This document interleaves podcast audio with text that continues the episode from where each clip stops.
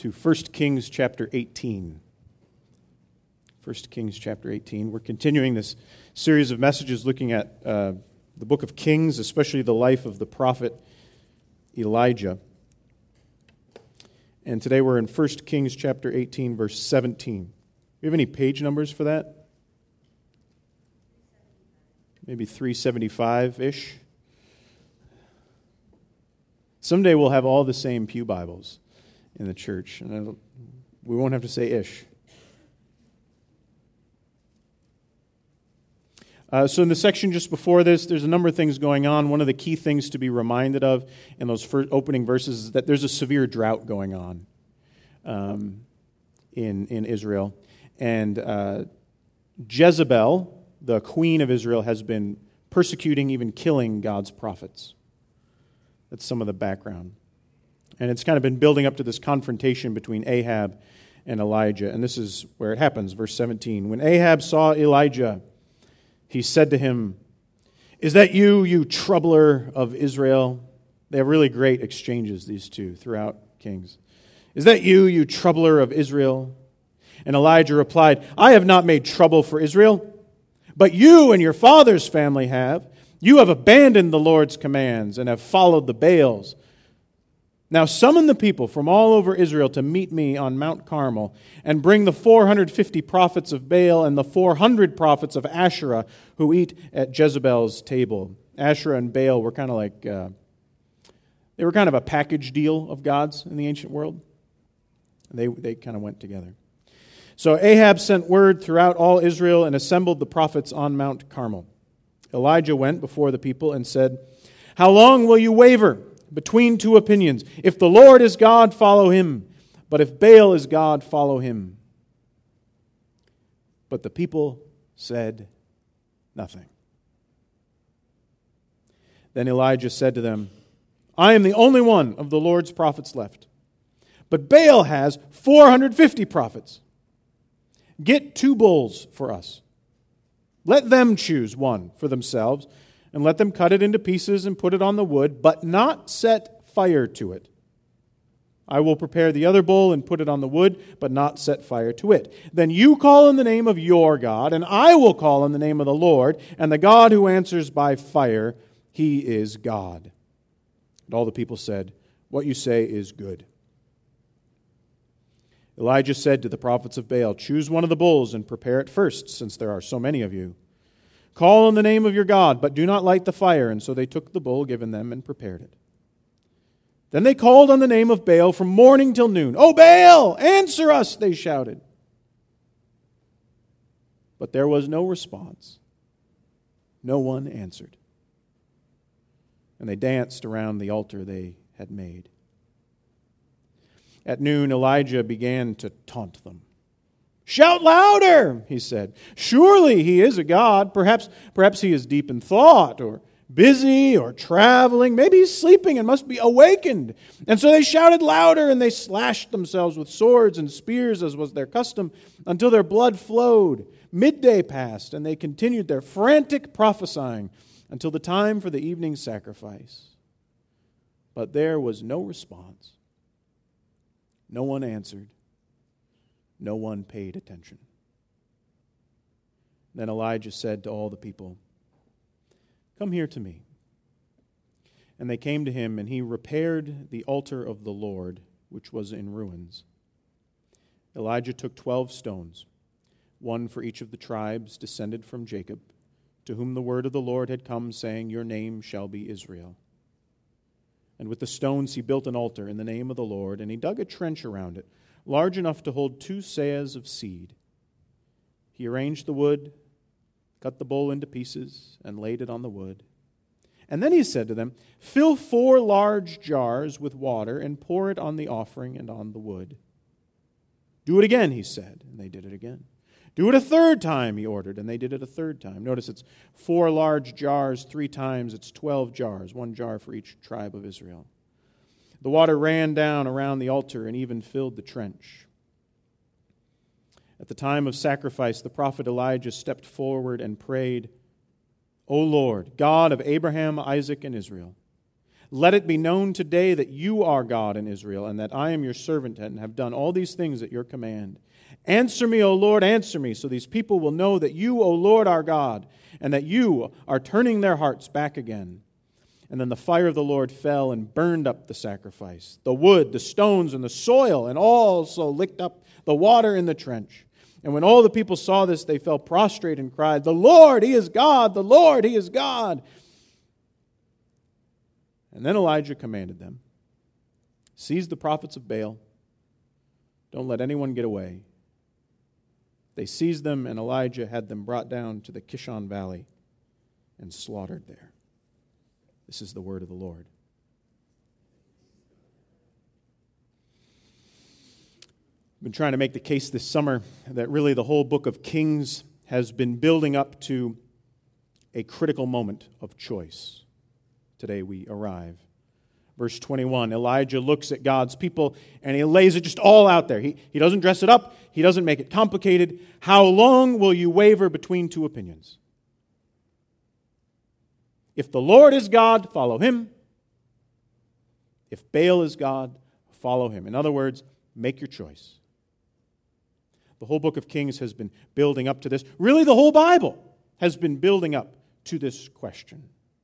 Remember Exodus 20, we looked at this last year, when, when God had just delivered his people from slavery in Egypt, this enormously important moment in their history. One of the first things God does is he gives them the Ten Commandments.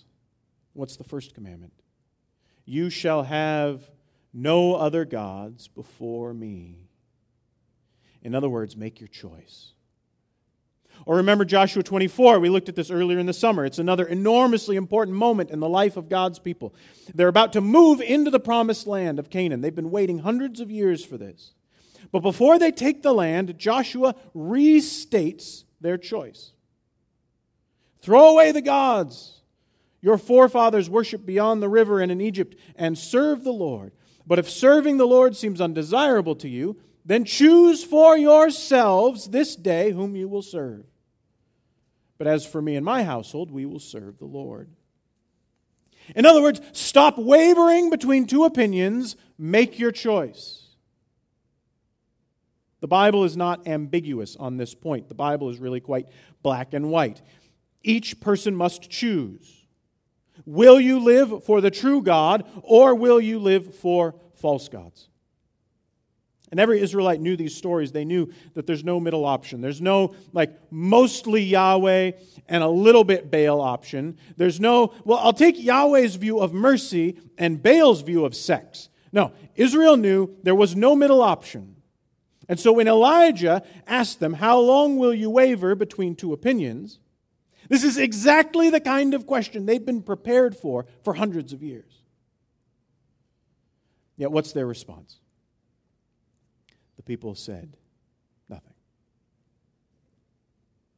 To be fair, so far as we can tell, Yahweh was unique in this region of the world. So, Yahweh was the only God who asked his people to make a choice like this. He was the only God in the ancient Near East who, who demanded like this kind of total allegiance. None of the other gods really forced their people to choose. They were very 21st century that way. Like gods like Baal were fine with you worshiping whoever else you wanted. You could sort of find a mix of gods and worldviews that worked for you, right? Uh, the, these ancient cultures weren't big on like absolute truths. It was more like regional truths or local truths. Serve Baal when Baal is convenient give a nod to Yahweh when it seems like he's the better bet.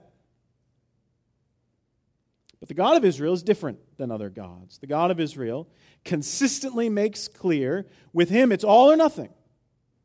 You cannot have it halfway. And the book of Kings has been trying to show what's at stake in this choice. You know, last week we saw what happens when you let in even a little bit of a false God's worldview. Right, last week we saw Naboth killed because this Baal worshiping king couldn't handle someone questioning his Baal worldview assumptions. And because the society that was flirting with Baal couldn't muster the moral courage to stand up for this poor man, Naboth. Last week we learned that there are consequences to letting even a little bit of Baal worship into your life. And so Elijah's mission throughout Kings is to force God's people to choose, to decide, all or nothing. And chapter 18 is Elijah's attempt to settle the debate once and for all. And I'd say he does quite a good job. You maybe notice he does something rather clever. He, he gives the prophets of Baal every advantage in the contest. So, the location at Mount Carmel, historians will tell you this is right near the heart of Baal worshiping territory. Or the choice of animals. He lets the Baal prophets choose the animals. Now, you all probably don't think about animal sacrifice very often, but uh, letting them choose means they could give Elijah a defective animal, right? An animal that the gods would reject. They could sort of sneak him a, a diseased animal or a cursed animal. And finally, even the type of challenge. It's right in Baal's wheelhouse. I mean, Baal's the god of rain. I mean, the guy should know his way around like a lightning bolt or two, right? Elijah gives the prophets of Baal every advantage. He is outnumbered 850 to 1, right? 450 prophets of Baal, 400 prophets of Asherah. The prophets of Baal have the weight of the entire government behind them. And yet, with every advantage, they are able to do exactly not one thing. The prophets of Baal are humiliated, their God is a fraud. Meanwhile, what does Elijah do? Well, Elijah makes it as hard for himself as possible. He douses the altar with, with water again and again and again.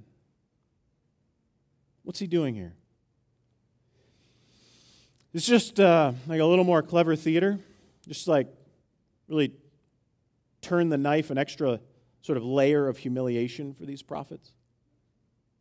On one level, maybe. I actually think Elijah's doing something else here. So, at this point in the story, by the time he asks for the water, Baal is already utterly humiliated. I mean, it's not just that Baal's been shown to be kind of a, a weak God or a pathetic God. He's really been shown to be no God at all. I mean, the text really takes pains. It's not that Baal didn't answer their prayers, it's that there was no answer at all. Right? It's not that he's, he's a, a bad God, it's that he's nothing. So at this point, Elijah doesn't need to rub it in, right, to show the prophets of Baal who's boss. So long as Yahweh does anything, he's going to be way ahead of Baal. And that will be true whether Elijah adds like a lot of water or a little water, or really even no water at all. I mean, the contrast between Yahweh and Baal is going to be abundantly clear. So, why add the water? For this, I think it's important to remember the context of the story. This whole section of Kings. Remember what's going on. There's a drought, there's a famine. No rain in three years, we learn.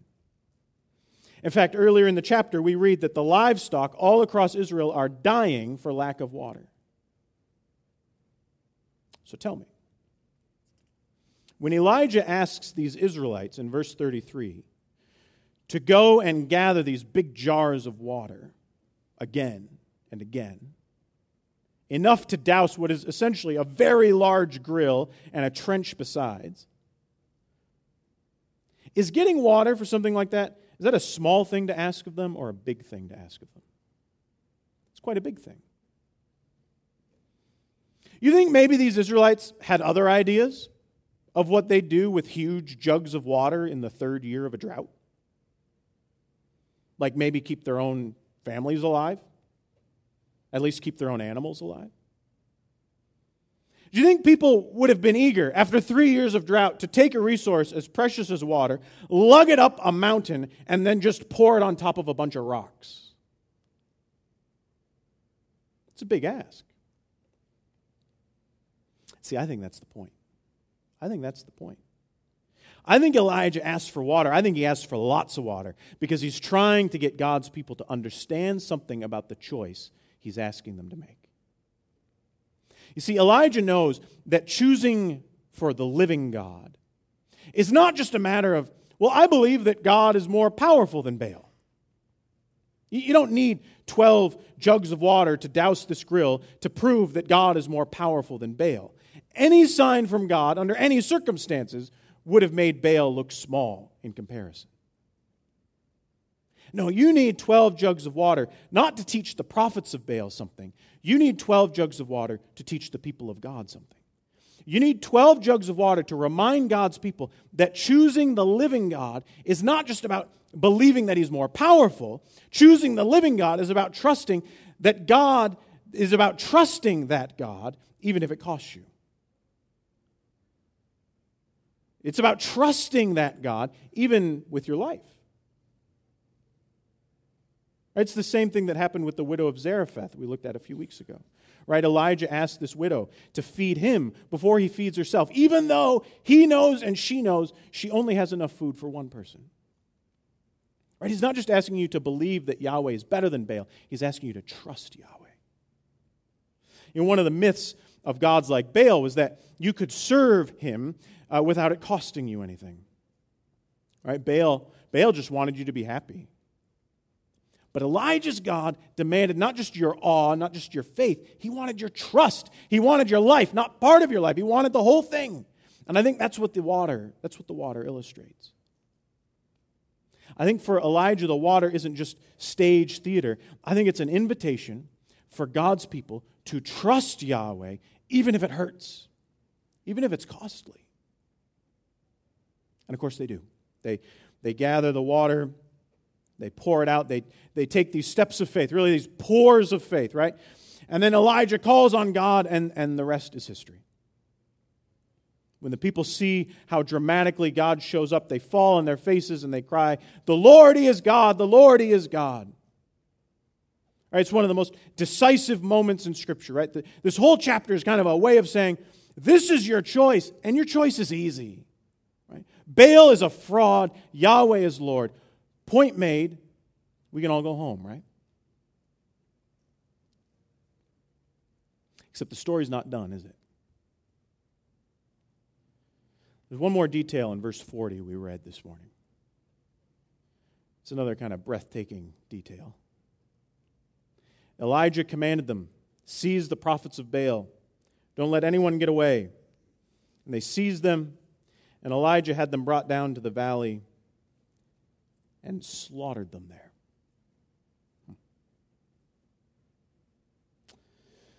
I suspect some of us have been hearing the story of Mount Carmel for a lot of our lives. It's kind of familiar if you've been in church circles for a while. Like, oh, yeah, that's the story where God beats Baal real bad. But I imagine that some of you are hearing this story maybe for the first time and you're just now kind of digesting this verse 40. and I imagine maybe you're sitting there and you're thinking, you know, Pastor, I know you want me to be wary of the, the dangers of worshiping false gods like Baal. But look what happens to the guy who worships your true God.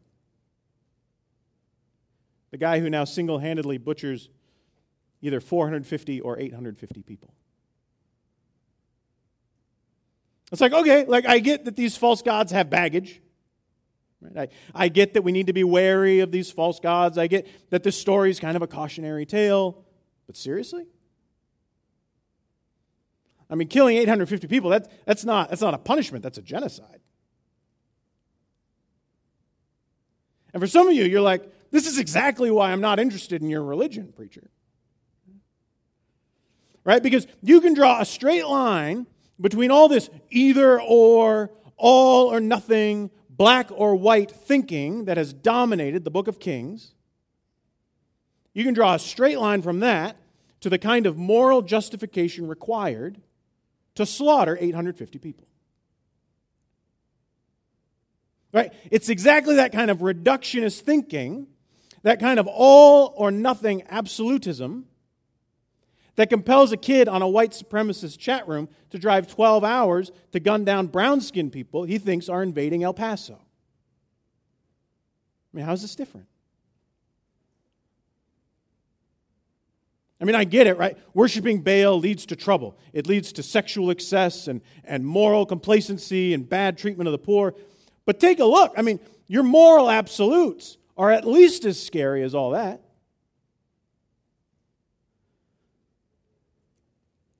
It makes you think surely there is another way to make the point of kings.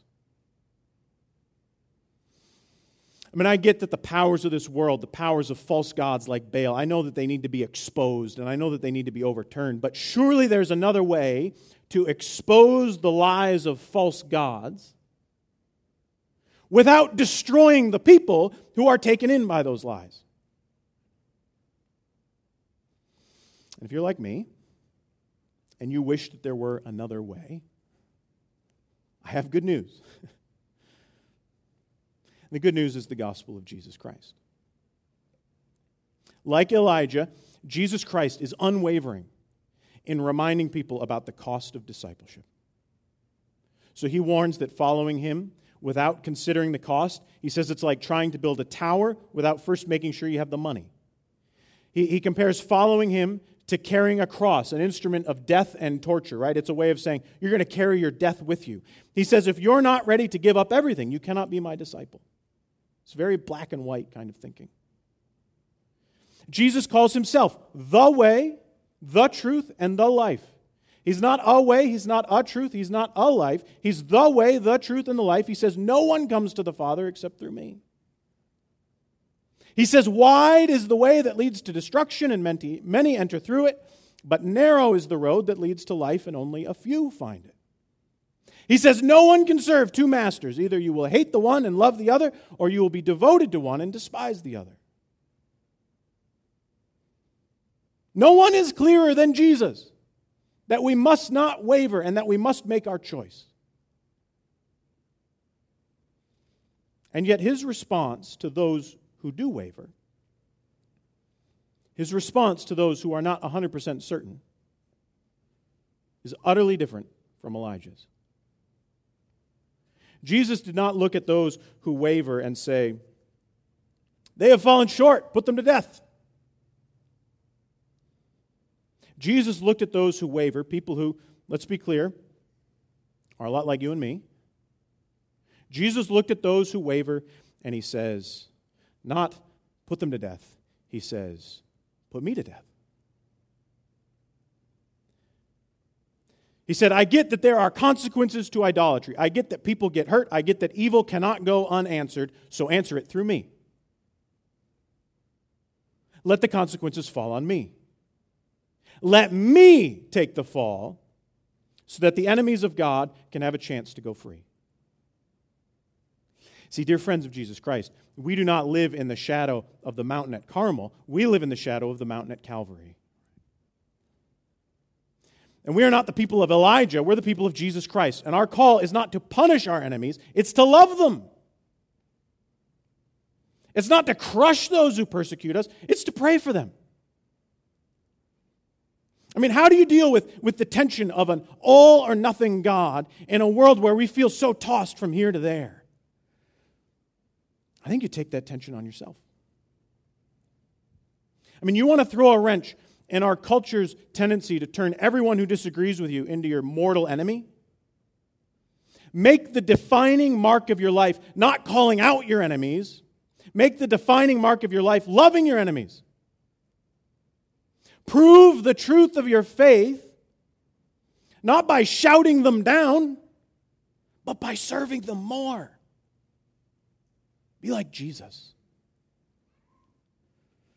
God proved himself both trustworthy and powerful, not by sending fire from heaven, but by sending himself. He calls us to consider the cost and to follow him not under threat of violence, but under the gift of grace. All right, let's pray together.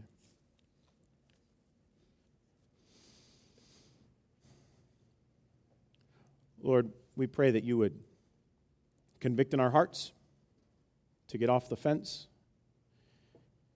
and to find that you are indeed trustworthy. We can trust our whole lives to you. We will not regret it.